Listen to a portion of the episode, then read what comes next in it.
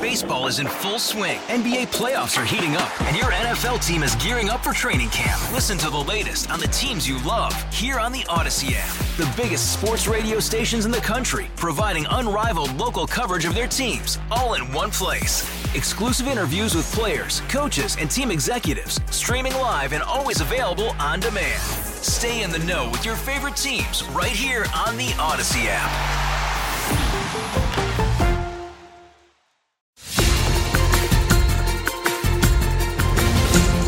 It's Wednesday morning, the last day of November, and the month is going out on uh, some rain, a windstorm, bad timing for the tree lighting. Rampant cases of mail fraud at a New Jersey post office cost families millions of dollars. I'm Marla Diamond in Teaneck. Menthol cigarettes and flavored tobacco might soon be banned in Westchester. I think it's my time to stop smoking cigarettes, actually. I'm Sean Adams in White Plains. A nurse from New Jersey gave her life for her country and made history along the way in today's 88 Seconds in Sound.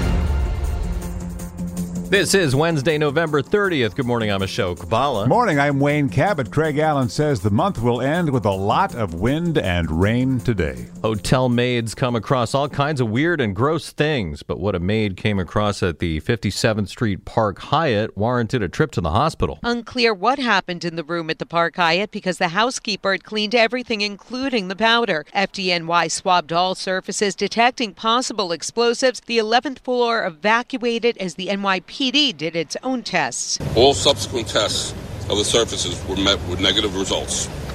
There was no trace amounts of hazardous materials detected. NYPD Assistant Chief James McCarthy says they were led to a suspect after they discovered someone entered the room with a key Sunday night after a party of five had checked out. Uh, the family had five keys, and uh, they believe one of them they must have dropped and he picked it up. Surveillance helped police ID the 55 year old suspect who has a lengthy arrest record and is known for trespassing in hotels. On West 57th Street, Samantha Liebman, WCBS News Radio 880. Oh, what a Christmas tree. Eight stories high, full of lights. Scaffolding is down, and the lights go on tonight. 50,000 Multicolored bulbs adorn the Rockefeller Center Christmas tree. On top, a star with three million crystals. One thing different this year more elbow room for spectators. They've increased pedestrian space around Rockefeller Center by closing more lanes and more streets, not just tonight, but all through the holiday season. Fifth Avenue will be squeezed down to one traffic lane through the area. No left turns allowed. You'll not be able to drive at all on 49th and 50th Streets between 5th and 6th Avenues from 11 a.m. until midnight. And if you're going to the tree lighting, meteorologist Craig Allen warns brace for a nasty wind. We'll talk to him in a second. Something bad is going on in and around some post offices locally with people stealing checks out of the U.S. mail to be doctored and illegally cashed. It's called check washing. It's got a member of Congress demanding an investigation, and Marla Diamond is in Teaneck with the latest on that. Marla, good morning.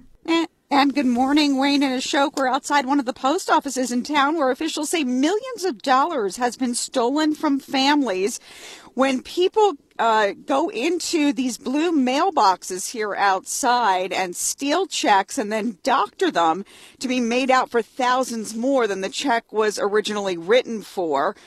They say possibly someone with a key has been getting into these blue boxes.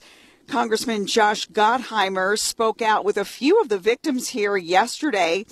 He says that federal officials have not completed their investigation. He sent a letter to the U.S. Postmaster General, Louis DeJoy, demanding more information on what the post office is doing to combat postal crimes.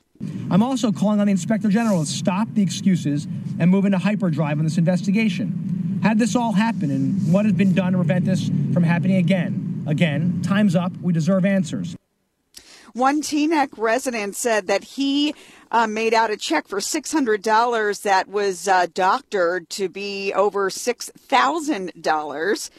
Uh, one person in the post office here was arrested for stealing checks, but the problem persists as many are mailing money through the uh, postal service this holiday season. Wayne and Ashok? Quiet now, but it's going to get a little tricky later, Chief Meteorologist Craig Allen tells us right now. That's right. Rain could be developing during the uh, mid and latter part of the morning. I think it'll be raining across a good portion of the area before lunchtime. And then the wind starts to pick up as well. So that's going to uh, uh, cause some problems because it'll be a, a kind of a wind driven rain for the latter part of the afternoon and into the evening commute, making for a very slow commute home. But again, all quiet for this morning so far. The wind picking up, the rain developing as we go on into the afternoon, and the rain heavy at times. The worst of the rain looks like it'll fall between approximately 3 and 7, moving out of here from west to east during that time. And today's high 55 to 60. Now, showers will end. What's ever left over ends early tonight. Should be dry for tree lighting, but it will be windy. 30 to 35 by morning. Tomorrow, mostly sunny. It's chilly again. It's only 40 to 45, but Friday it's in the upper 40s, and next chance of rain comes on Saturday. Here in the city now, we have 44, humidity 73%. Remember when the whole world used to smell like cigarettes Oof. all the time? Yep. Yep. Menthol cigarettes sometimes. Well, if you're a menthol smoker, you better either stock up or quit if you buy your cigarettes in Westchester. Sean Adams is in White Plains with the vote by the legislature there to ban flavored tobacco. Sean. Cool, minty menthol masquerades the harshness of tobacco smoke. So most Westchester County lawmakers, they came to the conclusion, you know what, it serves just one purpose. It's to make a disgusting habit more appealing, especially to young people. So they have voted to ban the sale of flavored tobacco products. Chris Shrippa is a menthol smoker, and he has mixed emotions about this. It's unfortunate. Do you understand why, or No, of course I understand why. It's it's not good for you. Number one. Number two, need to quit. It's not that easy, but it, need to quit. do you think this might be the moment where you think about quitting? Oh, without a doubt. Definitely. If they banned menthol cigarettes, without a doubt, I would stop quitting. Now, supporters of the ban say for far too long menthol cigarettes have been marketed in communities of color. Some, though, who spoke out against this law say what it's going to do is actually it will disproportionately affect African American smokers. The bill now goes to the county executive's desk. Meanwhile, the FDA is considering doing away with flavored tobacco products. In White Plains, Sean Adams, WCBS News Radio 880. And if you're looking to quit, the state of New York will give you free patches, gum, or lozenges. That is uh, that's a good deal right there. Mayor Adams will cross the ocean today for a global summit on anti-Semitism and a fact-finding mission to the World Cup. Steve Burns heard from the mayor about his goal. Qatar has faced worldwide criticism for a multitude of reasons as it hosts the World Cup. But Mayor Adams still insists there are things he can learn going there in person. You have to be on the ground to see what's going on. After a brief stop in Athens for a summit against anti Semitism, Adams says he'll jet over to Qatar. The New York region is getting set to host some World Cup games in 2026. We're getting ready to have the World Cups here. It's a huge uh, undertaking. The mayor's promising taxpayers will not be footing the bill for his travel expenses. The host of the anti Semitism uh, mayoral conference, uh, they're picking that up, and for the uh, the uh, Qatar's trip, uh, um, it's on my dime. At City Hall, Steve Burns, WCBS News Radio 880. New York City will pay $3,500 to every person released from Rikers Island who claims they were delayed three hours or more after they made bail. Some detainees at the jail complex were held for four hours, even several days. The court settlement could cost the city as much as $300 million, including at least $2 million to take out ads to publicize this settlement. Cloudy morning, rainy day, wind advisory for later. It's 44 degrees. I'm Wayne Cabot. I'm Ashok Bhalla. Good morning. Advocates for the mentally ill and the homeless want more details from Mayor Adams about what he meant when he said this yesterday. I want to talk to you about a crisis we see all around us. People with severe and untreated mental illness who live out in the open, on the streets, in our subways, in, in danger and, and in need. He wants them taken to hospitals even if they do not pose a threat to others. Among the questions, does his order have the force of law? Civil rights attorney Norman Siegel says the plan lacks legal authority, telling the Times just because someone smells, because they haven't had a shower for weeks, because they're mumbling, because their clothes are disheveled, that doesn't mean they're a danger to themselves or others. Siegel questioned the wisdom of having cops make those decisions. Public advocate Jumaane Williams said the mayor's announcement leaves many questions, but he praised Adams for shining a light on this. In today's 88 Seconds in Sound, we shine a light on a nurse who would give her life for her country. Don't sit under the apple tree. Ozone Park, Queens, 1940. Eleanor Grace Alexander came into this world a bright star, a child whose smile lit the room, who planted apple seeds hoping they would grow in the city shadows.